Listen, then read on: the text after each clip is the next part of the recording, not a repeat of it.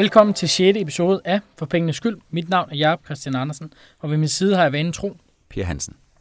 Det er sådan, at øh, i hver episode, så tager vi nogle spørgsmål op, som vi modtager fra lytterne, og vi vælger også et hovedtema. Og øh, Per, hvad, hvad vil vi gerne snakke om i dag? Jamen, vi kommer primært ind på to ting i dagens episode. Den første, ja, det er øh, Øh, ikke hovedtemaet, men det er sådan en, en bisætning, kan man sige, et bitema. De seneste uger er der sket rigtig, rigtig meget på de finansielle markeder, især på aktiemarkedet. Vi har set stigninger i metaller, og vi har set stigninger i oliepriserne. Og det har altså betydet nogle meget sjove eller meget dramatiske ændringer, og dermed også stigninger i nogle af de olie- og metalaktier, som har været mest shortsalgsbelejret de seneste øh, kvartaler og måneder. Og det kommer vi altså ind på, hvorfor vi egentlig ser at disse aktier de stiger væsentligt mere, end man under normale omstændigheder ville forvente, når vi kigger på udviklingen i olieprisen eller kigger på prisudviklingen i metaller. Den anden ting, vi kommer ind på, ja, det er jo lånefinansiering i forbindelse med investeringer, og specifikt i forbindelse med køb af aktier. Hvad er det, man som almindelig investor skal tænke over, før man belåner sin aktiebeholdning? Hvad er det for nogle risici? Hvad er det for nogle muligheder? Hvad er det for nogle faldgrupper, man skal undgå at komme ind i, når man nu går ud og bliver en gearet investor? Det er hovedtemaet for dagens udsendelse. Og det er jo sådan, at man har mulighed for at give sit besøg med på nordnetbloggen.dk, hvor man kan skrive sine spørgsmål og kommentarer til dagens episode. Per, vi er, vi er godt i gang med oktober måned, og øh, hvad, hvad er top of mind for investorerne for tiden? Jamen, investorerne de tænker stadigvæk på Kina. De øh, øh, har stadigvæk ondt i porteføljerne af den her kurslusing, man har fået på folkevogn de er stadigvæk øh, meget i tvivl om, om vi sådan er på begyndelsen til noget, som øh, ikke er særlig positivt for aktiemarkedet, og så kigger de på den amerikanske centralbank for eller imod, om de allerede i 2015 kommer til at hæve renterne. Nu har det været op så mange gange, at de skulle komme med den her øh, rentestigning. Altså kommer den til at komme? Kommer der en øgning i renten i USA eller, eller i år? Nej, jeg tror faktisk ikke, den kommer i 15. Og når jeg ikke tror, den kommer i 15, så hænger det blandt andet sammen med, at torsdag i sidste uge, ja, der kom referatet, det der hedder Fed Minutes fra september måned, altså det møde, der var 17. og 18. september. Og det referat, det siger, at det er den globale uro, det er uroen i Kina, og ikke mindst, så er det de alt for lave inflationsforventninger, som gør, at Fed for nærværende nok siger, vi venter en lille smule. Vi er komfortable med den amerikanske økonomiske udvikling. Vi har ikke fået nye data, der siger, at vi skal trække pinen ud længere, end det er nødvendigt og end det er betimeligt. Men jeg tror altså ikke, der kommer nogen rentestigning i 2015. Jeg tror først, vi får den ind i 2016. Men, men Per, der, der er en ting, som, øh, som ikke giver mening for mig. Det, det, mange investorer de går her og, og virker nærmest frygtsomme i forhold til den her rentestigning, der kommer. Men, men overordnet må man sige, når man har plads til at lave en rentestigning, så er det vel, fordi økonomien går bedre.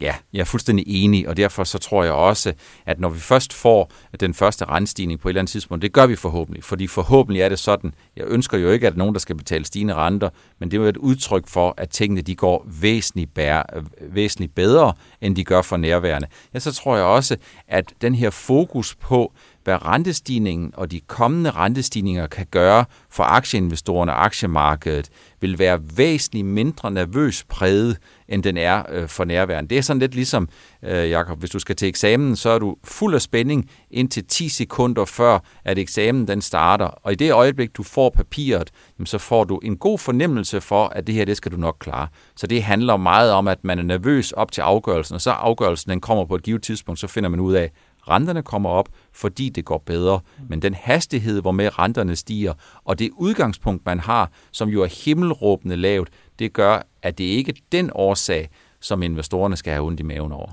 Hvor meget øh, forestiller du, den bliver sat op med?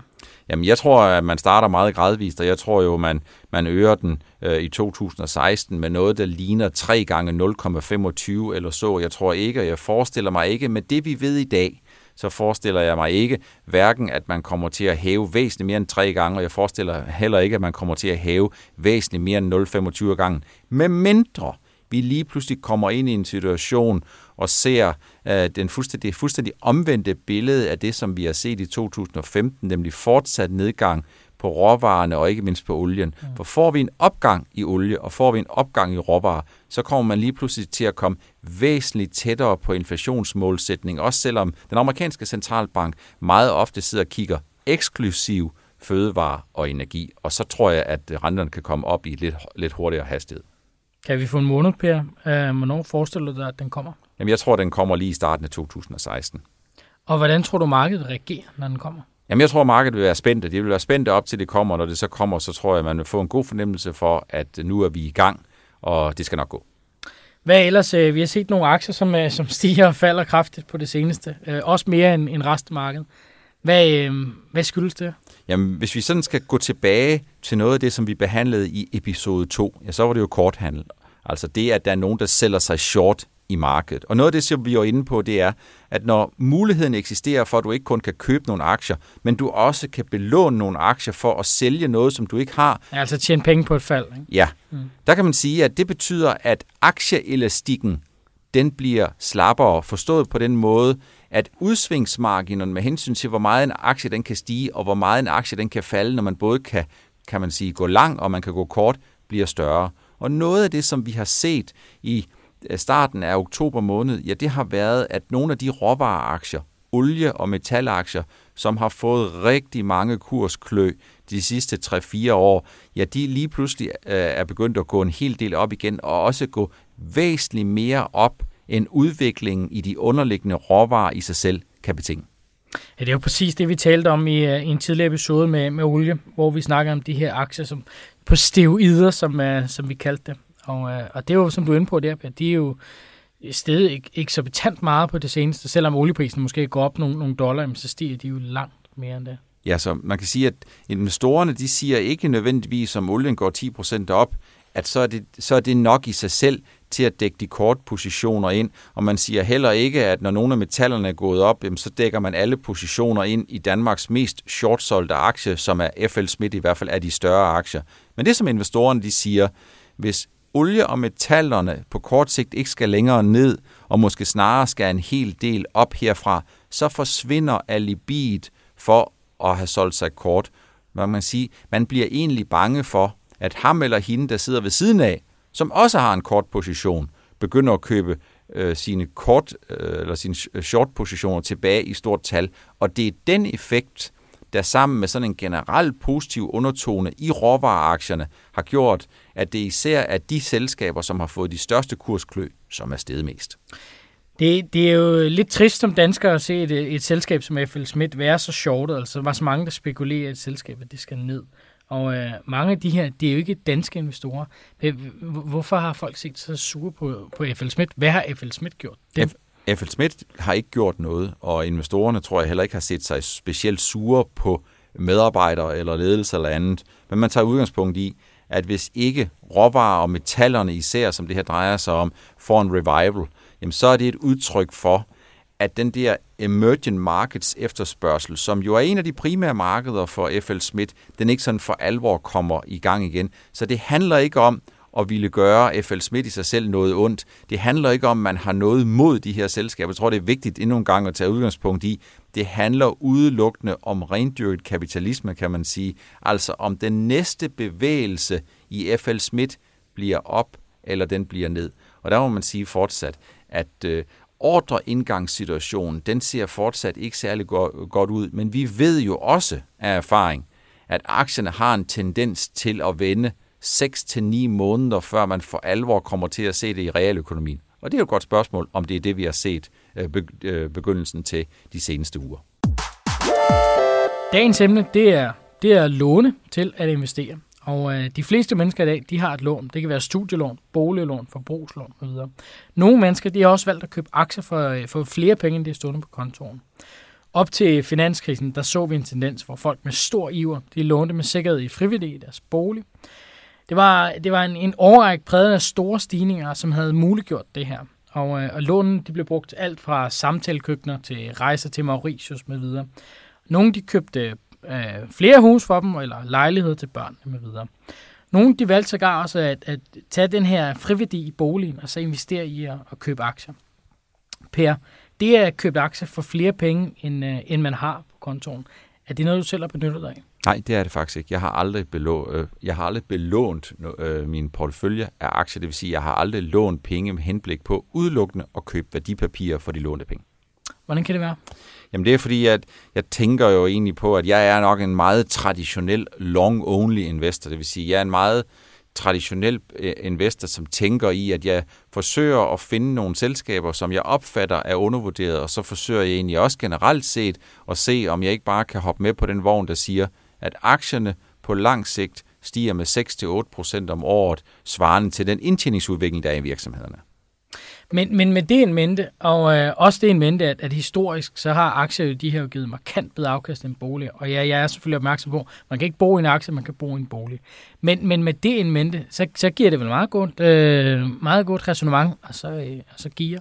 Ja, det gør det faktisk, og det er jo sådan, at kan du sprede din risiko, kan du have en tilstrækkelig, som det hedder, diversificeret portefølje, altså tilstrækkelig godt spredt øh, en god øh, spredning på din beholdning af aktier, jamen så er det sådan, at risikoen fra den enkelte aktie er ikke det, der kommer til at ødelægge din nattesøvn, heller ikke selvom du har belånt øh, din portefølje. Men det er jo fortsat sådan, Jakob, at risikoen den er, at selvom du ikke har en eksponering eller en risiko mod det, mod det enkelte selskab, så kan du ikke sige dig fri for, at hvis aktierne de går ned over en bred kamp, så vil det være sådan, at hvis du har belånt jamen så vil du altså fortsat skylde de samme penge, som du gjorde i går, hvorimod værdien af det, som du har, den går ned. Ja, det, og udfordringen det er også, at, at når man låner, så har man jo altid mulighed for at tabe mere, end man egentlig kommer med. Så man går i minus, og så skal banken jo nok stå der og, og gøre krav på sit.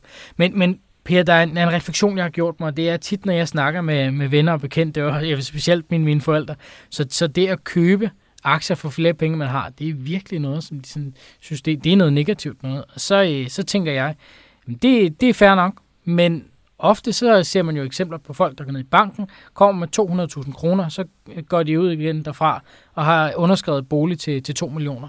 Det virker da også helt sindssygt så. Eller hvor er forskellen? Ja, man kan jo, du kan jo egentlig sige, at, at hvis man køber en bolig til 2 millioner kroner på basis af en udbetaling på 10 procent eller 200.000, så svarer det til, at du egentlig har givet de 200.000 med en ekstra faktor 9 oveni, sådan så du kommer frem til de 2 millioner kroner. Så du har fuldstændig ret i, at når man køber en bolig og har en udbetaling på 5, 10 eller måske helt op til 20 procent, så har man foretaget en gearet investering i at bo det rigtige, det rigtige sted. Forskellen den er nok, at under forudsætning af, at du tjener en fornuftig løn, og du kan betale din husleje og alle dine regninger, og du har en meget lang horisont, jamen så er det sådan, at så bliver du ikke stillet til regnskab hver eneste dag, ligesom for at sige, øh, fra mandag til tirsdag er boligen der steget eller faldet mere, end din private økonomi generelt betinger. Så det handler nok meget om, at du ikke dagligdags bliver stillet til regnskab for, om du stadigvæk har orden i din økonomi, når du køber fast ejendom. Men du har fuldstændig ret. Køb af fast ejendom, det er en gearet investering. Per, er der nogle tilfælde, hvor du mener, at det her med at, at give sin, øh, sin aktieinvestering, det giver god mening? Jamen, jeg tænker, der er tre forudsætninger, som jeg synes skal være opfyldt. For det første, ja, så er det vigtigt, at du skal sprede din risiko. Hvis du tager et lån, øh, hvad skal man sige, med sikkerhed kun i en aktie, og den aktie, den flyver op eller ned, så har du ikke kun risikoen på dit lån, du har også risikoen på det aktiv, som du har.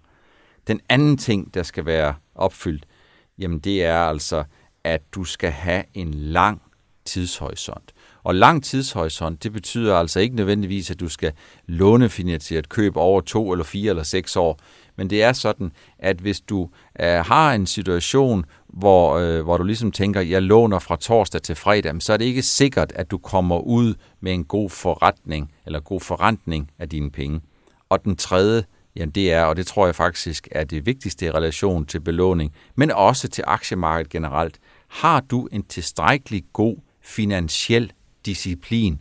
Det vil sige, kender du aktiemarkedets spilleregler? Ved du, at aktierne de kan flyve op eller ned? Ved du, at der fra tid til anden, jamen der er det altså sådan, at de begivenheder, der er i økonomien, de bliver altså forstørret op, og de bliver multipliceret, de bliver altså ganget, deres betydning bliver ganget, så den på aktiemarkedet får nogle udsving, som er væsentligt større end det, som man egentlig har i økonomien. Kan du sige ja til, at du har en god spredning i din portefølje, du har belånt mange aktier og de aktier er fornuftige aktier, fornuftige pris. Hvad, hvad er mange aktier? Ja, mange aktier.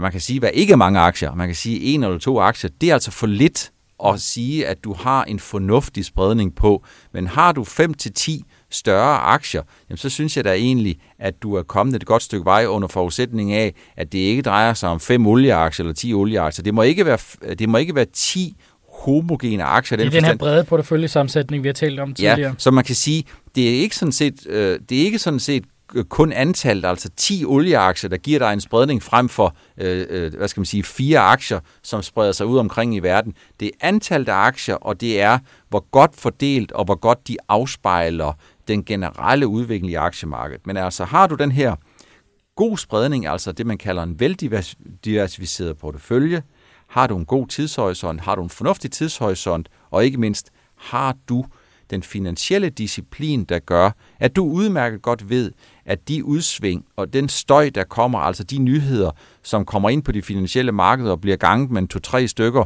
øh, før de sådan for alvor kommer til at få en effekt ned i din portefølje, kan du godt se det, kan du gennemskue det, og, og, og har du det godt med det, jamen så ser jeg ikke noget som helst problem for, eller noget som helst i vejen for, at man kan låne finansiere aktier. Er, er, er det at låne, er det for de fleste eller for de, for de få? Nej, det er ikke for de fleste. Det er for dem, som, øh, som kan klart sige ja til de her tre ting. Og det betyder jo ikke, at man ikke kan tjene penge på det, men det betyder bare, at der er nogle ting, øh, som øh, skal være opfyldt. Men Jacob, sådan rent konkret, hvornår giver det ikke mening, synes du? Altså, det, det er faktisk meget simpelt, fordi det er jo bare at, at gøre det modsatte af det, du lige har nævnt. Så giver det ikke mening. Og øh, en, en af de ting, det er, at man skal ikke presse citronen for meget, fordi presser du citronen for meget, så risikerer du, at du begynder at gå i minus, og kommer du ud i sådan en situation, så er det lige pludselig ikke dig, der bestemmer, hvad du sælger, eller hvornår du sælger. Så er det banken, der tvangsælger på dine vegne. Og det er, det er en ubehagelig situation at, at stå i. Øh. Kan man sammenligne, Jacob, sådan lidt, eller det er det, jeg umiddelbart lige kommer til at tænke på, at det er, at den, der har kontrol over fjernbetjeningen, den skifter fra dig og så til Nordnet, eller fra dig og så til den, som du har et lån hos. Fuldstændig. Um, altså i USA så benævnes det her øh, uh, margin call. Uh, jeg ved, der er også nogen, der har set en, en film med Kevin Spacey i samme navn. Og det, uh, det er jo noget specielt, sådan, uh, både under og umiddelbart efter finanskrisen, som virkelig fik folk til at ryste i bukserne. Men vi tilbyder jo også lån i Nordnet, Jacob. Vi tilbyder jo almindelige lån, og så tilbyder vi superlånet. Prøv at fortælle lidt mere om det. Ja, det gør vi. Uh, man kan sige, at den højeste årlige rente, man kan låne til, det er, det er 7,05. Og uh, hvis det er der, så uh, er det i hvert fald min, uh, min egen vurdering, at så skal man ikke ligge langsigtet. Fordi hvad, hvad, har vi, hvad giver aktier 7 procent i, hvad har de historisk givet? Ja, de, de har historisk givet 6-8, men lad os nu sige, at vi de sidste 3-4 år har fået så store afkast, at vi i det generelle tilfælde er kommet foran. Så betyder det jo, at hvis man i dag lånefinansierer og køber aktier i tiltro til, at man får 6-8 procent. Man har en hurdle rate, som du siger, altså mm. har en forhindring, der hedder, at når året det er omme, så ved man, at hvis man har lånefinansieret hele året, så er man 7 procent bagud på point, fordi det koster 7 procent at låne. Jamen så tror jeg da, at man skal være varsom, og det er fordi, at vi kunne godt være kommet lidt eller noget foran med hensyn til de aktiestigninger, vi har haft, det vil sige 2000 og øh, resten af 15 og måske ind i 16, bliver alt andet end et normalt år. Det kan også blive et år, hvor kurserne de svinger meget, og det er jo altså noget af det, hvor den, nogle af dem, der låner, de godt kan have en tendens til at blive lidt søsyge af sådan en bølgegang. Ja, det er klart, hvis, hvis man har 7,05 procent i årlige renter, som arbejder mod en, altså det vil sige, at du skal lave bedre end det for allerede plus, så, så, så, så starter man lidt bag målstregen. Kan man ikke godt sige det sådan? Jo, det kan man absolut. Øh, hvis det er, man ønsker en, en aktiekredit, så, så anmoder man simpelthen bare om en ved at gå ind øh, i Nordnet under vores øh, blanketter, og så indsender man øh, en, en kredit, hvor man, hvor man også bliver bedt om at sige, hvor, hvor stor en kredit man, øh, man ønsker. Og øh, en, en anden af de muligheder, vi har, vi har lavet, det er, at vi har, øh, vi har for ikke så forfærdeligt længe siden lanceret et nyt produkt, som vi kalder for Superlånet. Og øh, Superlånet, ja, jeg ved ikke, om man kan sige, det er den til lidt mere kedelig eller lidt mere konservativ investor. Men øh, det betyder, at, at, at man, man kan ikke give nær så kraftigt, som man, man ellers kan. Og øh, en enkelt position i porteføljen, det må maks udgøre 20 procent. Og øh, det, det er vel ikke dårlig, øh, dårlig anbefaling at sige det, men man, man skal nok ligge sig under det, for at være på den sikre side, for ikke hele tiden at, at ryge ud. Hvad, hvad, hvad tænker du på, Jacob, når du siger, for at være på den sikre side? Hvad er det, der kan ske, hvis du lige pludselig kommer i kambolage med nogle af de her ting? Ja, i og med det, øh, som reglerne siger, at den største portion udgør maksimalt 20% af porteføljens markedsværdi, jamen så kan det jo egentlig være i den lykkelige situation i gåsøjne, at du har en aktie, som stiger meget, og så kommer den op og fylde 30%, fordi det er gået godt jamen så bliver du enten nødt til at øge øh, tilsvarende i de andre, eller også reducere i den. Ikke? Og det er jo det her, altså en, en kreditafdeling, ligesom du var inde på før, de kigger på, hvordan er spredningen af portefølje, og det, det duer ikke, at man har en aktie, som ligger og fylder det hele. Fordi så sker der lidt noget ligesom BP, eller der sker noget ligesom Volkswagen. Jamen det betyder egentlig, Jakob, at for mig som investor, øh, som har belånt nogle aktier, hvor jeg har øh, en enkelt aktie, som i dag øh, vægter øh, øh 20 procent. Hvis den så lige pludselig stiger ekstraordinært meget, og det er jo super, super positivt, men så får det faktisk også for mig den konsekvens, at jeg faktisk skal tage stilling til, hvordan jeg skal ligesom sørge for, at min portefølje ser ud efterfølgende. Fordi det her, det, både, det har både en konsekvens, hvis aktien stiger meget, men man kan sige, det får måske også en konsekvens, hvis aktien falder meget. Fordi hvis aktien den falder meget, så den værdi, som aktierne har relativt til mit lån, kvalificerer mig vel ikke længere nødvendigvis til fortsat at have et superlån på nogle super lave rentevilkår. Er det korrekt? Ja, jeg vil sige benhårdt, at det diskvalificerer dig egentlig. Det betyder, så rører du ud i de normale renteniveauer, som, som ligger øh, langt højere. Vi nævnte lige før øh, 7,05. Øhm, så, så, så ja, altså mange aktier i porteføljen. Lad være med at, med at have nogen, der, der udgør en stor værdi. Er der nogen, der stiger, så reducer værdien i dem, så man hele tiden har den her, den her spredning, som du lige talte om før. Jakob, med hensyn til belåning, hvilke aktier er det, at man kan belåne? Det er faktisk ganske mange øh, aktier i Norden, som man har mulighed for at belåne, også visse uden for Norden. Øhm, hvis, hvis man for eksempel tager i, i danske, så er det alle de, de store danske aktier. Det er også en masse midcap-aktier. Og øh, vi var inde på et term lige før, som hedder belåningsgrader. Og det indikerer egentlig, hvor meget man kan låne. Så det høj, des højere belåningsgraden er, des mere kan man låne i den pågældende. Og øh, jeg har taget et par eksempler med, altså øh, Pandora 75%, Vestas 70%, Silan Pharma 10%, så har man Mærsk 85%. Og øh, hvad er det, der gør, om de ligger højt eller lavt? Jamen, øh, der er flere faktorer, som vores kreditafdeling, som er dem, der fastsætter de her, kigger på. Øh, to af de faktorer, som, som de ligger meget til grund, det er volatilitet og likviditet. Og Per, øh, tag os lige rundt i de termer. Jamen, volatilitet, det er jo et frækt udtryk for, hvor meget de her aktier, de svinger. Og når man skal kigge på en, en, hvad skal man sige, en fagterm, der hedder risiko, ja, så kigger man jo på, hvor store er udsvingene i aktier. Så volatilitet, det betyder udsving, og det er det, som er synonym med risiko. Og den anden, som du nævnte, Jakob, det var likviditet. Og likviditeten siger jo noget om, at hvis det er en aktie, der handles meget, så er det nemt at komme ud af sin position igen. Hvis likviditeten derimod er dårlig, jamen så er det svært at komme ud af din position igen. Så alt andet lige, så kan man sige, jo bedre likviditeten er, og jo mindre udsvingende er i aktien, jo mere kan man belåne den her aktie. Er det ikke rigtigt, Jacob? Det er fuldstændig korrekt. Jeg kan også tilføje, at, nu nævner du aktie BMD. Det, der er faktisk også belåningsgrader på investeringsforeninger og ETF'er. Og øh, det, det sker en gang imellem, at kunder de henvender sig, fordi de mener, at en, en aktie, investeringsforening til ETF, at, at denne øh, belåningsgrad, den er uretmæssig, øh, uretmæssig lav. Og øh, så, øh, så retter vi henvendelsen videre, stiller den videre til vores kreditafdeling, og i, i flere tilfælde er det faktisk sket, at de så vælger at øge øh, belåningsgraden igen. Hvordan nu, Jakob, hvis du egentlig er meget kortsigtet investor, og du bare inden for dagen ønsker at låne en aktie, øh, og, undskyld, at belåne en aktie, kommer du så til at betale renter på det, hvis du, når dagen starter, ikke har, øh, hvad skal man sige, øh, nogen belåning, og når dagen slutter, ikke har nogen belåning? Så kan man sige, så er renteudgifterne 0. Der er ikke, der er ikke nogen omkostninger, hvis, øh, hvis det er intradag, øh, for at bruge det term, som det, det hedder. Øh, hvis man opretter en, øh, en man, man har faktisk mulighed for at oprette en intradag-kredit. Det kan man gøre direkte online. Og så skal man så bare være meget, meget opmærksom på, at når dagen er om, så skal man ikke have noget udstående. Per, vi, vi, var inde, øh, vi var inde på det her tidligere med, at når man belåner, så har man mulighed for at tabe mere end den investerede kapital. Og derfor så kan vi nævne, at det er mulighed, hvor man kan undgå det her. Men det er jo ved at bruge de her ETN'er eller certifikater, som vi også tidligere var inde på. De, de findes typisk med, med, med to gange gering i, i, i Danmark. Og, øh, og der ved man, at, at man maksimalt kan tabe den, øh, den kapital, man selv kommer med. Så man kan sige, at den store forskel mellem de her ting, det er, at de her certifikater, de kræver ikke kreditgodkendelse, og de er så også en form for indbygget stop loss, forstået på den måde, at din downside, den er det investerede beløb, og ikke værre. Helt korrekt. Dagens episode er ved at lagt mod ende, men øh, før en, øh, vi afslutter helt, Per, der er jo faktisk en, der har givet sit besøg med, eller det var mere til måske kommende episode. Ja, og det er Hans, som har været inde på snablag på min egen Twitter-profil og stille et, ikke et spørgsmål kan man sige, men sende et input til et rigtig godt emne, som vi tager op i næste og syvende episode af For Pengenes Skyld.